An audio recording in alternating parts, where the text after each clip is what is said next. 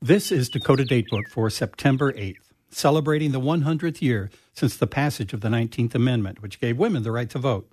This series is written and voiced by Sarah Walker. On November 3rd of 1914, voters in North Dakota had the opportunity to pass women's suffrage, and on this date, suffragists were actively campaigning for this change. Various club and group activities in September noted increasing activities for the suffragists. In Fargo, local suffragist Kate S. Wilder gave suffrage speeches in several Women's Christian Temperance Union districts. At a state tennis tournament held on the Island Park courts there, large yellow umbrellas protecting the judges from the sun advertised Votes for North Dakota Women, November 3rd, 1914. Valley City's Votes for Women League planned for a strenuous campaign in the fall. Every Saturday was to be a Woman's Day through November 3rd. Mrs. Antoinette Funk, national suffrage worker, campaigned in North Dakota for a week in September.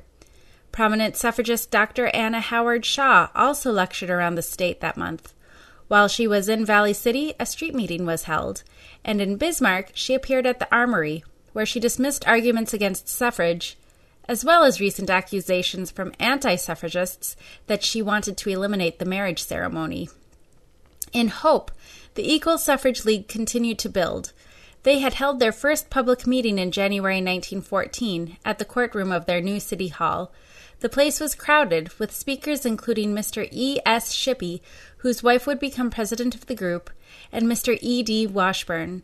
The two men, quote, handled the various objections raised against women's suffrage without mercy. Songs were also part of many suffrage events, with tunes such as this one. Votes for North Dakota women, sing it loud and clear. Sing it till the sleeping ones shall waken up and cheer. Half a score of suffrage states are sending us a cheer while we are marching to victory. Hurrah, hurrah, we'll bring the jubilee. Hurrah, hurrah, we women shall be free.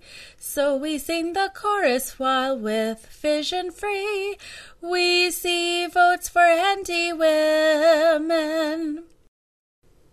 And as they campaigned for enfranchisement in 1914, suffragists might also sing a stanza or more of this song, which was composed by Dr. Max Batt of Fargo. Oh, suffrage, liberty, women's equality, of these we sing. That short may be the fight for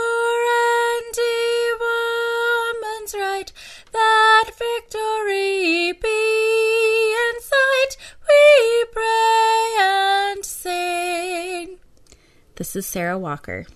This series is produced in cooperation with the State Historical Society of North Dakota and the North Dakota Women's Suffrage Centennial Commission with funding from Humanities North Dakota.